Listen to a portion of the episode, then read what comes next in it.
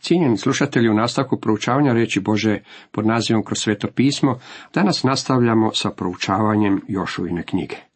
Osvrćemo se na 23. i 24. poglavlje. Tema 23. poglavlju glasi Posljednja Jošuvina poruka. U 23. poglavlju Jošua poziva Izraelove vođe na hrabrost i odlučnost.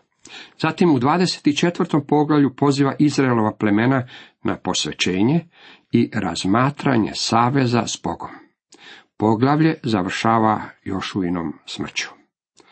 Poruke sa samrtne postelje postale su običajna stvar u Božoj riječi.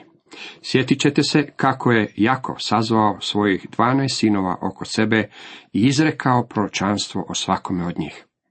Mojsije je zatim sazvao k sebi dvanaest plemena, sinovi su sada prerasli u plemena i blagoslovio ih.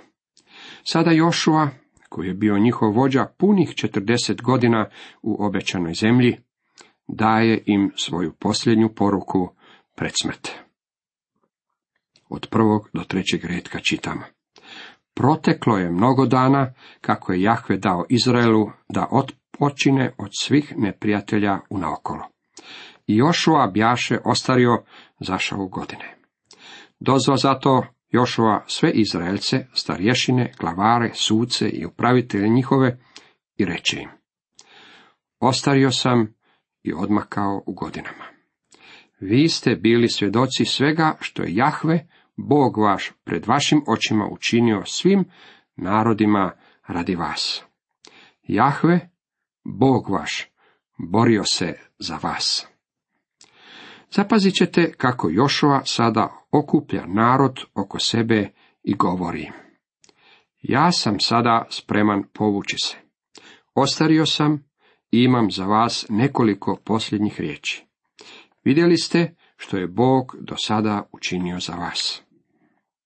Vidite, razdijelio sam ždrijebom u baštinu vašim plemenima sve narode koji su ostali i sve one narode koje sam istrebio od Jordana do velikog mora na zapadu. Jahve, Bog vaš, sam će ih goniti ispred vas i će ih ispred vas i zaposjest ćete njihovu zemlju, kao što vam je obećao Jahve, Bog vaš. Budite dakle postojani i sve čvršći u tome da čuvate i vršite sve što je napisano u knjizi zakona Mojsijeva i da ne odstupite od toga ni desno ni lijevo. Jošua ih sada poziva da učine istu onu stvar na koju ih je pozivao i Mosije, koji je vodio izraelski narod prije njega. Ne miješajte se s tim narodima koji ostadoše među vama i ne spominjite imena njihovih bogova, niti se kunite njima. Nemojte im služiti i ne klanjajte se njima. Nego se držite Jahve Boga svoga, kako ste činili do danas.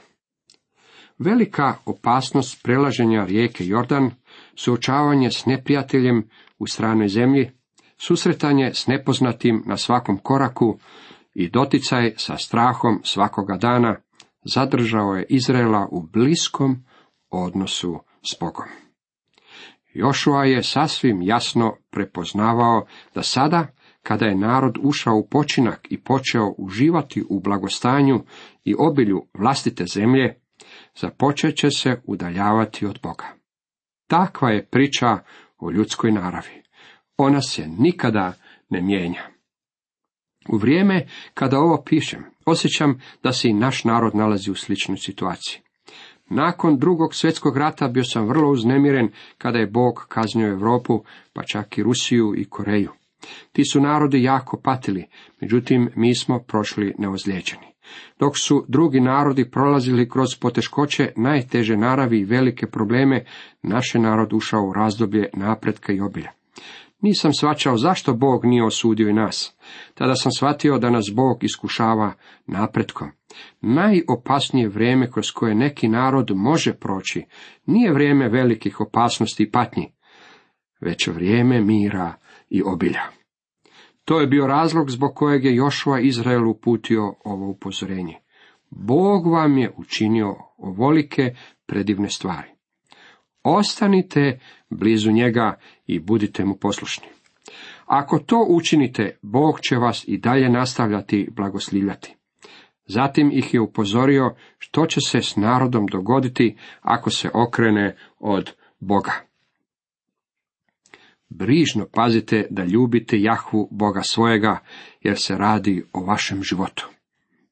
Jer ako se odmetnete i prionete uz ostatak onih naroda koji preostaše među vama i s njima se povežete tazbinom i pomješate se s njima i oni s vama, znajte dobro da će Jahve Bog vaš prestati goniti te narode ispred vas. Oni će vam postati zamka i mreža, bit će bić bokovima vašim i trnje očima vašim. Sve dok se ne iselite iz ove dobre zemlje koju vam dade Jahve Bog vaš. Upozorio ih je da će u tom slučaju Boži sud pasti na njih. I kao što vam se ispunilo svako obećanje što vam ga je dao Jahve, Bog vaš, tako će Jahve ispuniti svaku prijetnju dok vas ne izbriše s lica ove dobre zemlje, koju vam je dao Jahve, Bog vaš. Ako prekršite savez koji je Jahve Bog vaš sklopio s vama, ako budete služili drugim bogovima i klanjali se njima, buknuće gnjev Jahvi na vas i nestaće vas ubrzo iz dobre zemlje koju vam je Jahve dao. Ovo je više predviđanje nego upozorenje. Kao što to danas znamo, ova predviđanja sada su povijesni događaji. U 24. poglavlju Jošova ponovno okuplja narod koji se sada pokazuje pred gospodinom.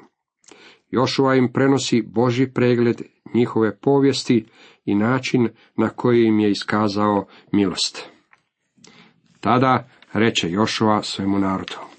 Ovako veli Jahve, Bog Izraelov. Nekoć su oci vaši, Terah, otac Abrahamov i Nahorov, živjeli s onu stranu rijeke i služili drugim bogovima. Ovo nam otkriva jednu činjenicu koju ranije nismo znali. Jako smo pretpostavljali da je tako. Kada je Bog pozvao Abrahama iz Ura Kaldejskog, pozvao ga je iz idolopokloničkog doma. Terah, njegov otac, ovdje nam je rečeno, služio je drugim bogovima. Ovime se namjeće sljedeće pitanje. Zašto je Bog izabrao Abrahama i od njega učinio narod? Promotrimo načas pozadinu. Nakon gradnje Babilonske kule, ljudi su se u potpunosti udaljili od Boga. Nitko nije služio Bogu, čak niti Terah, Abrahamov otac. Kada je Bog pobrkao jezike narodima, ljudi su se raspršili u svim smjerovima i sa sobom su ponijeli spoznaju o živom i istinskom Bogu. To je bio razlog zašto poganska plemena i u najzabačenijim krajevima svijeta imaju spoznaju Bogu, iako ga ne slijede. Nakon Babilona došlo je do potpunog otpadanja od Boga. Što će Bog sada učiniti? A što će biti dosljedno s njegovom osobom, njegovim atributima i njegovim karakterom? Mogao je osuditi ljudsku obitelj i u potpunosti je ukloniti sa lica zemlje. Mogao je zemlju učiniti pustom poput mjeseca, samo da je to poželio. Međutim, nije to učinio. Obnovit će čovečanstvo. Započet će s jednim čovjekom. Taj je čovjek bio Abraham, koji je vjerojatno u svome srcu imao želju upoznati živog i istinitog Boga. Kada ga je Bog pozvao, rekao mu je da napusti Ur i cjelokupnu obitelj. Sada znamo i zašto mu je dao takvu zapovjed. Terah je bio idolopoklonik. Bog ga je pozvao da napusti takvo okruženje kako bi mu se objavio i od njega načinio narod kroz kojeg će na svijet doći Mesija. Bog je stvorio narod u egipatskim ciglanama i dragi moji prijatelji, ako će Bog od vas i mene načiniti bilo što, morat će nas provesti kroz oganj kako bi u tome uspio. Neće koristiti prosječnog polaznika naših suvremenih crkvi, u to vas uvjeravam. Nastavku čitamo, tada sam poslao Mojsija i Arona i udario sam Egipat kaznama koje sam učinio u njemu i tada sam vas izveo. Izveo sam oce vaše iz Egipta i stigli su na more. Egipćani su progonili vaše oce bojnim kolima i konjanicima sve do mora crvenoga. Zavapili su tada Jahvi i on je razvukao gustu maglu između njih i Egipćana i naveo ih u more koje ih je prekrilo. Vidjeli ste svojim očima što sam učinio Egipćanima, zatim ste ostali dugo vremena u pustinji. Bog nastavlja sa govorom o svojoj skrbi prema njima. Izbavio ih je od Amorejaca koji su se borili protiv njih, te od Bileama koji ih je pokušao prokleti. Proveo ih je preko rijeke Jordan i izbavio ih od stanovnika zemlje koji su se borili protiv njih. Nastavku čitamo, dao sam vam zemlju za koju se niste trudili i gradove koje niste gradili i u njima se nastaniste. I vinograde vam dadoh i maslinike koje niste sadili, a danas vas hrane. Sada je izraelski narod bio naseljen u obećanoj zemlji. Nisu se riješili civilizacije koja je ondje već bila, te su bili okruženi idolopoklonstvom. Nalazili su se u stvarnoj opasnosti. Svačajući ovo, Jošova ih poziva na istinsko predanje Bogu, na potpuno predavanje svojih života Bogu. Poslušajte ga. I zato se sada bojte Jahve i služite mu savršeno i vjerno. Uklonite bogove kojima su služili oci vaši s onu stranu rijeke i u Egiptu i služite Jahvi. Međutim, ako vam se ne sviđa služiti Jahvi, onda danas izaberite kome ćete služiti. Možda bogovima kojima su služili vaši oci s onu stranu rijeke ili bogovima Amorejaca u čijoj zemlji sada prebivate. Ja i moj dom služit ćemo Jahvi. Što više znamo Jošuji, to mi se više dopada. Godinama je stajao u Mojsijevoj sjeni, tako da mislimo da je on neka vrsta minijaturnog Mojsija. Jošua je međutim vrlo velik čovjek. Bog nije nimalo pogrešio izabravši ga. Iako je Jošua bio prosječan čovjek, ova knjiga otkriva da prosječan čovjek, predan Bogu, može biti moćno upotrebljen od Boga.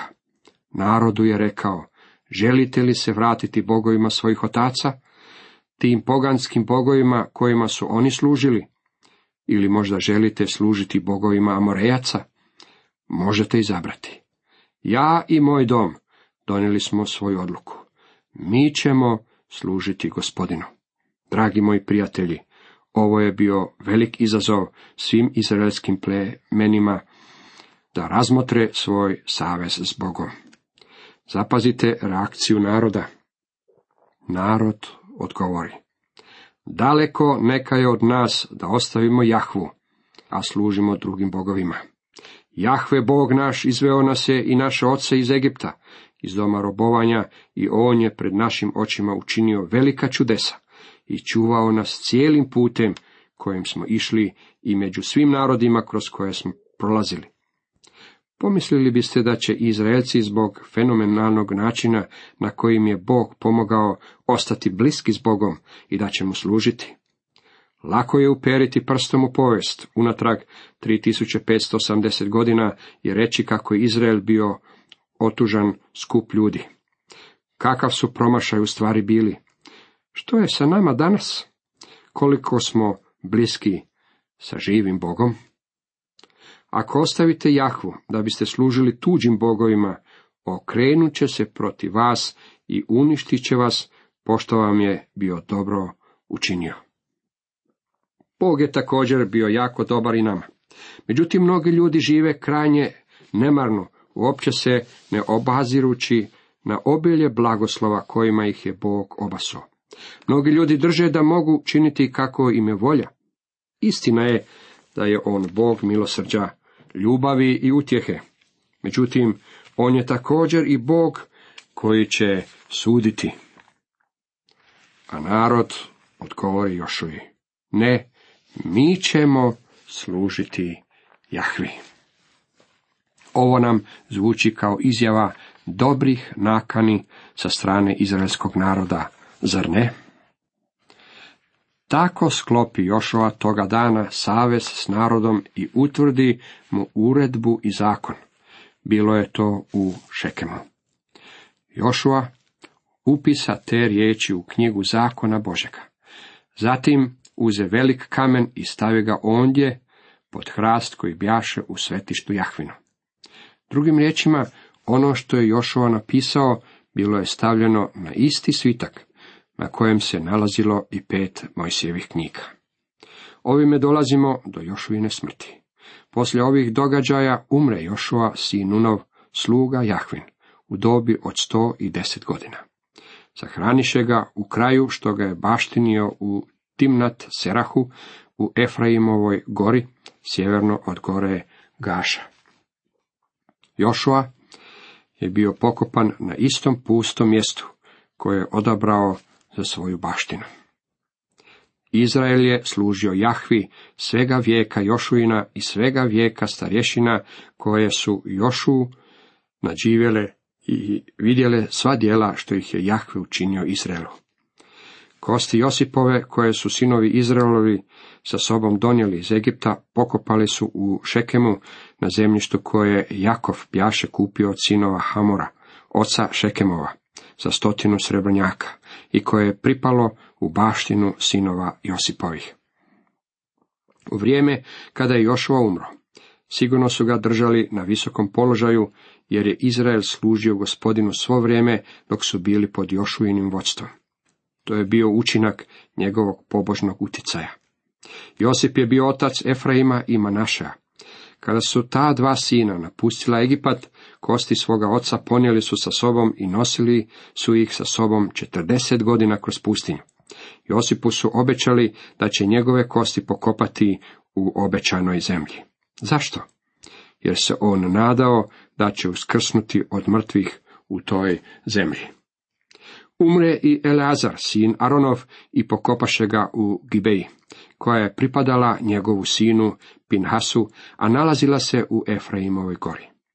Aron je bio prvi svećenik koji je umro. Eleazar je bio drugi. Jošuina knjiga omeđena je s nekoliko smrti. Ona započinje Mojsijevom smrti, a završava smrtima Jošuve i Eleazara. Ono, međutim, što je mene zainteresiralo u ovome stihu je činjenica da su ga pokopali u mjestu koje je pripadalo njegovome sinu Pinhasu, a kojemu je bilo dano u Efraimovoj gori. Nameće nam se pitanje, odakle Pinhasu zemljište? Svećenicima nije bila dana nikakva zemlja, a ovaj je čovjek ipak stekao lijepi komad imanja. Ovdje je započelo udaljavanje od živog i istinitog Boga, što će postati krajnje očito u knjizi o sucima. Cijenjeni slušatelji, toliko za danas.